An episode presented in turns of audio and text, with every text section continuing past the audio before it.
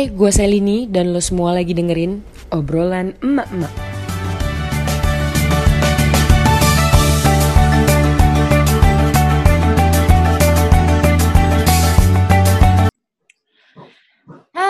Balik lagi di obrolan mama. Tentunya masih sama gue Selini dan kali ini gue ditemenin sama salah seorang temen gue. Nah, dia ini baru melahirkan sekitar mungkin 6 bulan yang lalu. Nah, jadi kita kali ini pengen ngebahas soal adjusting life after baby. Karena wajar banget sih kalau itu jadi hal yang lumayan cukup uh, sulit gitu. Karena kan dari kita masih single atau misalnya baru nikah tapi masih ngurusin suami doang, tiba-tiba ada satu makhluk kecil yang harus hidupnya bergantung sama kita. Nah, gimana kita ngobrol aja kali ya. Hai Ubik. Hai Shelly. Boleh kenalan Gimana dulu nih? kali ya. Iya, boleh kenalan biar Boleh pada tahu nih namanya mungkin terus kerjanya sekarang ngapain, terus anaknya umur berapa, mungkin gue salah, bener nggak 6 bulan gitu. Oke, eh, nama gue Ruby. Eh, kerjaan gue as a freelancer.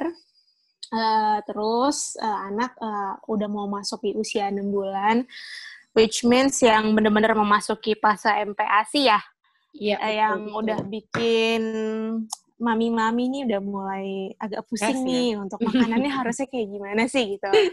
Iya, iya, iya, bener-bener. Karena memang sih, gue juga dulu waktu pas awal-awal mau empati kayak heboh banget, tapi ternyata pas udah dijalanin, ternyata ya sama kayak pengalaman kita gitu loh, pas jadi ibu, kayak gimana nih ntar jadi ibu gitu, tapi ternyata pas dijalanin, ya by kayak come by nature aja gak sih, lo pasti punya Ya. insting-insting tertentu gitu kan, gitu kan.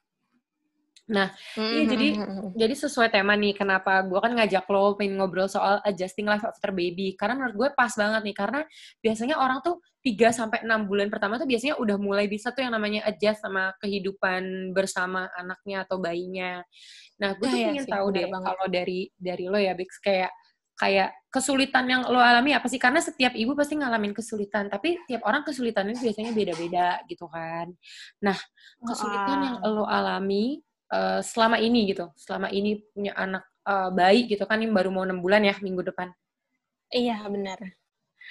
Wah, kesulitan yang gue alami sih lebih ke banyak faktor ya. Eh, faktor pertama tuh menyesuaikan diri sebagai ibu. Itu udah pasti banget, karena ini pengalaman pertama. Dan gue itu anak tunggal.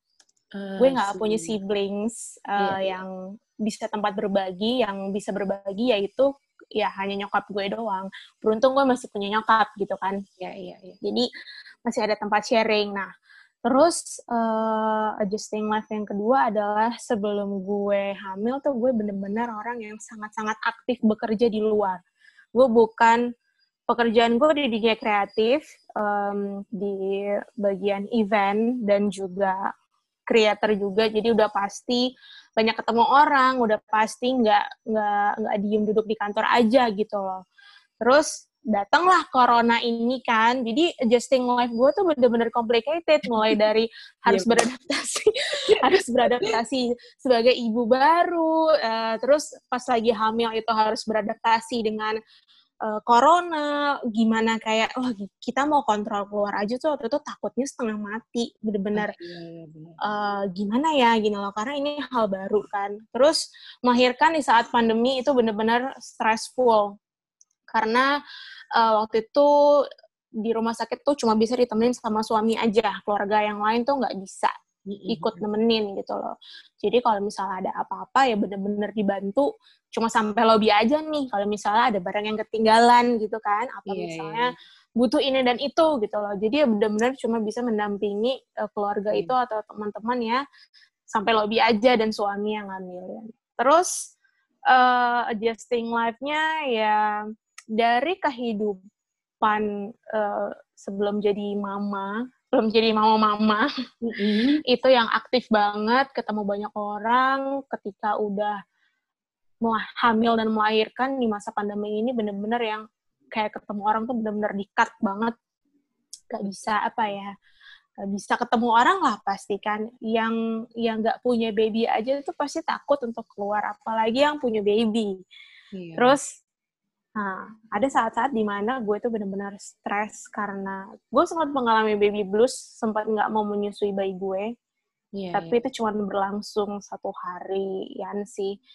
Benar-benar stres karena ya itu faktor gue anak tunggal, gue nggak punya teman untuk berbagi, terus uh, stres karena waktu itu pas baru-baru melahirkan tuh gue merasa belum belum jadi sosok ibu gitu loh. Gue belum merasa memiliki bayi gue kalau yeah, yeah. masih apa ya lo siapa sih gitu loh masih yeah. ada sosok asing yang ternyata hidupnya nih dia sangat-sangat bergantung sama gue dan tadi ya benar yang lo bilang 3 sampai enam bulan ini gue benar-benar sudah bisa menyayangi bayi gue kalau gue udah sadar kalau gue tuh udah jadi ibu loh sebelumnya tuh 40 hari pertama tuh kayak masih uh, oh my god ini harus ngapain gitu loh. Dia tuh nangis kenapa? Gitu kan. Iya, iya, benar. terus um, gue mau aktif lagi bekerja. Tapi di sisi lain di luar corona begini banget gitu loh. Jadi uh, di masa-masa ini yang ada WFH beruntungnya gue udah mulai aktif lagi sih bekerja. Cuma nggak yang kayak dulu sebelum sebelum jadi ibu. Jadi yeah. bekerja ya sewajarnya aja sih. Iya. Yeah, Emang tadi kan gue bilang di awalnya, emang berarti semua orang tuh hardship, kita pasti ketemu hardship waktu baru melahirkan anak gitu kan, karena berubah banget nih hidup.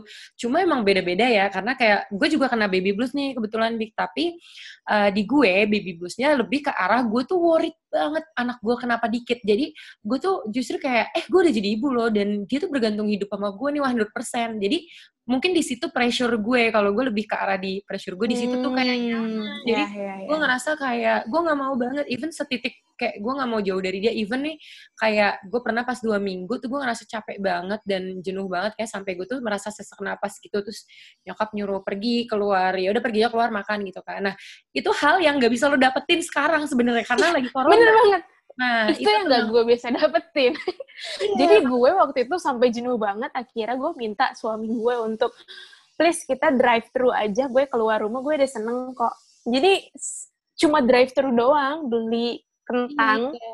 sama beli sama beli ice cream doang tuh gue udah seneng banget. Seneng banget. Yang ya. gue keluar rumah gitu iya, loh kan. Iya. Makanya gue ngerasa akan lebih sulit sih dengan keadaan yang saat ini adjusting life after baby-nya karena lo semakin merasa lonely gak sih kayak temen gak bisa nengokin lo, saudara-saudara gak bisa apa nemenin gitu misalnya terus pas melahirkan kayak lo bilang cuma ditemenin suami gue inget banget waktu gue melahirkan tuh kayak nungguin banyak banget ternyata juga ditungguin sama yeah, yeah. bokap nyokap sama mertua gue gue ditungguin tapi ya mereka nunggunya di luar, di luar tapi iya. masih di lingkungan rumah sakit gitu iya, loh yeah, yeah, yeah, yeah. dan yang mensupport suami gue kan jadinya di dalam nggak ada ya ada. karena dia harus sendiri gitu. Iya, itu dia, itu dia. Apalagi pertama kali ya jadi seorang bapak juga ternyata juga maksudnya kalau di diomongin ngobrol sama mereka mereka juga bingung mau ngapain gitu kan. Iya sih. Makanya kasihan sih. Uh, makanya emang dengan keadaan kayak gini gue ngerasa pasti lebih hard gitu loh. Makanya gue pingin tahu dari segi pas banget kan ternyata lo emang apa hamil dan melahirkan lagi dalam keadaan keadaan kayak gini juga gitu loh. Jadi gue kita bisa mungkin yang dengar bisa dapet insight juga sih emang pasti lebih berat jadi bisa prepare juga gitu loh gimana nantinya Terus yes, iya gue nanya deh, uh, kayak how to overcome the hardship kayak kan lo juga sulit tuh ya, misalnya mau biasanya tuh dulu gue juga kalau gue nih habis melahirkan terus untuk dikit atau gimana, misalnya teman bisa dateng ngobrol-ngobrol, terus atau gue bisa keluar ketemu teman sebentar. Nah, kayaknya kalau lo kan akan lebih kayak gue mau ketemu teman tuh lo worried juga gak sih sebenarnya? Ah, gue gue bener-bener nggak ketemu sama sekali sih. Iya kan. Sampai sekarang. Nah, itu gimana sih sebenarnya tapi lo overcome kayak kan lo sempat baby blues juga gimana cara lo deal sama si baby blues di kala corona ini terus gimana cara lo bisa ngerasa bisa lebih refresh ketika lo lagi suntuk banget nyusuin atau ngurusin anak Hmm, hal yang pertama gue lakukan adalah gue menerima keadaan dulu. Jadi gue nggak denial ya. Iya, iya. Uh, gue lebih menerima kalau ya oke okay, gue melahirkan di masa pandemi gue harus menerima konsekuensi ini gue nggak bisa ke mana-mana dan gue udah jadi ibu di masa-masa yang sulit ini. Ketika gue stres dan gue capek uh, mental gue capek fisik gue capek udah pasti deh yang namanya jadi new mom. Dua bulan pertama itu challenging banget karena kita belum terbiasa sama keadaan kita kan. Yeah. keadaan sebagai ibu gitu loh. Yang gue lakukan lebih banyak, gue udah capek, gue nangis. Gue gak mau tahan itu. Yeah. Supaya mental gue dan batin gue juga relief. Jadi gue lebih tenang. Kalau gue tahan, gue makin gila. Bener deh. Gue udah pernah, gue mencoba dua hal itu gitu loh. Jadi ternyata di saat-saat waktu gue menahan emosi, wah gue salah. Gue gak bisa seperti ini. Akhirnya gue menangis, dan gue sharing masalah gue sama suami gue gue bilang kalau uh, gue lahiran sesar ya dan yeah. waktu itu memang kondisi kondisi gue tuh recovery-nya agak lama karena HB gue itu rendah banget, jadi dari sisi kesehatan juga memang gue recovery-nya waktu itu bener-bener sembuh total tuh hampir tiga bulan. Jadi uh, dari sisi kesehatan pun gue memang harus banyak istirahat. Uh, dan gue benar-benar minta tolong sama suami gue sih waktu itu kalau misalnya dia memang udah di rumah ya tolong bantu uh, ini kita punya anak nih udah tugas bersama loh ini bukan cuma tugas ibu aja. Jadi dan benar dia ngelakuin itu ketika gue capek dan butuh istirahat dia benar-benar akan bantu gue untuk kayak ngasih susu uh, ke ke anak gue eh ke anak kita gitu kan iya, iya. terus kalau misalnya dia juga lagi capek dan gue lagi capek entah ada waktu itu kebetulan gue malah lagi di rumah mertua ya mertua gue bantu gitu loh untuk sekedar misalnya menidurkan atau membantu ngasih susu. Jadi hal-hal seperti itu yang membuat gue tetap waras. Jadi dan emang support system dan ya gue, Iya, support system penting banget dan gue gue mengikuti saran lo sih. Beli makan enak yang bisa yang bisa ningkatin mood kita iya, sebagai bener -bener. new mom. Dan itu benar-benar ngebantu banget asli. Iya kan? Tapi mm -mm, iya cuma kalau dari keinginan gue pribadi gue pengen keluar kan iya, ngeliatin suasana yang berbeda gitu selain di rumah. Cuma yang nggak mungkin kan oke akhirnya gue delivery aja deh ke rumah gitu Iya bener-bener. Bener banget. Makanya gue tuh waktu itu kan kayak cuma karena waktu itu yang bisa bikin gue happy adalah ketika gue bisa makan apa yang gue mau. Jadi ada satu titik gue tuh udah stres banget karena anak gue tuh lagi di apa namanya growth sport ya kan netek mulu tuh akhirnya iya, bener capek kan banget gitu akhirnya nyokap gue bilang e, kamu mending pergi deh sama Nanda gitu sama laki gue ya udah akhirnya gue pergi terus dia bilang kamu mah jadi gue ke Citos which is dekat rumah nyokap gue waktu itu gue tinggal di rumah nyokap gue masih baru melahirkan. Terus gue bilang mm-hmm. eh dia bilang udah kamu makan apa yang kamu mau kamu pilih. Bener nih gue bilang gitu. Iya bener. Akhirnya tuh gue milih di restoran yang menurut gue itu mahal karena gue pengen makan di situ. Terus gue makan di situ ya allah gue happy banget loh. Even gue itu gue cuma pergi dua jam cuma makan habis itu gue beli ice cream. Ya ampun tuh gue happy banget. Karena makanya happy kan? Uh, makanya gue bilang uh, orang makan tuh biasanya happy, apalagi makan yang disukain atau makan yang lagi dipengenin kan. Makanya waktu itu gue bilang sama lo kan kayak nggak lo makan apa yang lo mau lo pasti happy. Beneran sih emang itu bisa memberikan lah walaupun ya ya menghilangkan sedikit lah ya hmm, daripada enggak kan kayak gitu. Iya daripada enggak dan itu gue kalau gue bosen banget ya akhirnya gue drive thru keluar iya, rumahnya gitu doang. Kayaknya di mobil aja tuh sekarang jalan-jalan udah seneng gak sih?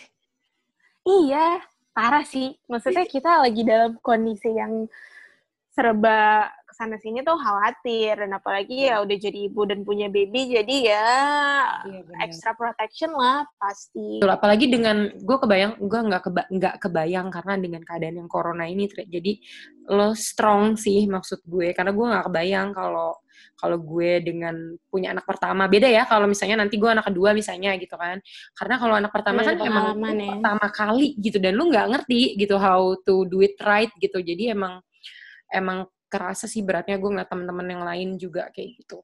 Nah terus uh, kalau boleh nih ngasih pesan atau masukan gitu ke yang di luar mungkin yang dengerin ini gitu misalnya kalau uh, harus gimana dengan keadaan misalnya lagi hamil atau sudah punya anak tapi masih uh, proses gitu ya proses dan belum bisa kayak lo sekarang gitu belum nemuin yang bikin happy gitu tuh harus kayak gimana men lo ada nggak pesan yang bisa disampaikan gitu pesan gue adalah jangan membandingkan diri lo dengan orang lain yang menurut lo lebih sempurna dibandingkan diri lo. Eh, itu bener banget gak sih? itu hal yang udah gue garis bawahin. Kalau gue mau bisa menerima diri gue dengan kondisi badan gue yang baru, status gue yang baru sebagai ibu, itu gue udah nggak boleh lagi membandingkan diri gue sama kayak orang lain. Karena banyak yang uh, membandingkan diri dia gitu loh. Kok dia langsing, kok gue enggak.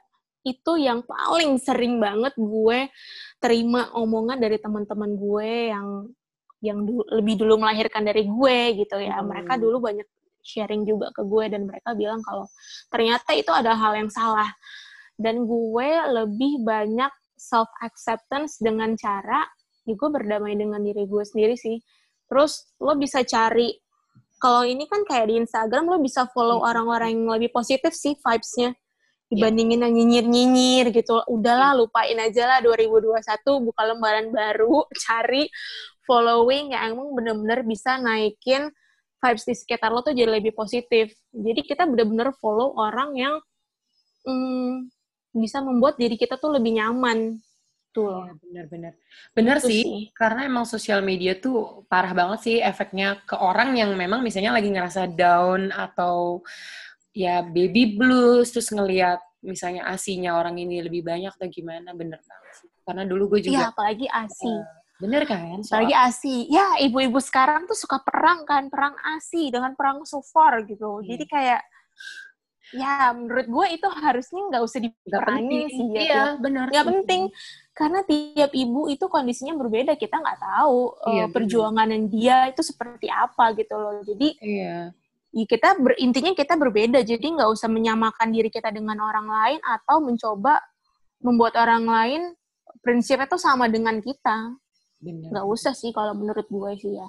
Jadi iya, ya, just the way you are, jalanin aja. Betul, betul. Thank you banget ya, Big, atas cerita-ceritanya. Soalnya kayaknya nih emang uh, soal adjusting life after baby di masa corona ini nih emang sulit kan gitu. Jadi gue dapet masukan juga sih gitu. Dan banyak beberapa omongan lo yang kayak, ya bener banget sih kayak lo harus let out let it out gitu emotion. Karena kan karena ketika lo pendam itu malah makin jadi kayak gunung meletus gitu nggak sih afternya iya, malah. benar makanya jangan dipendam sendiri ibu-ibu. Kalau ada masalah ya betul, jangan suka. Betul, ini betul. ini yang gue merasa sih. Kadang gue ngerasa uh, lo suami udah di luar nyampe rumah bungang-bungang doang main handphone gitu kan.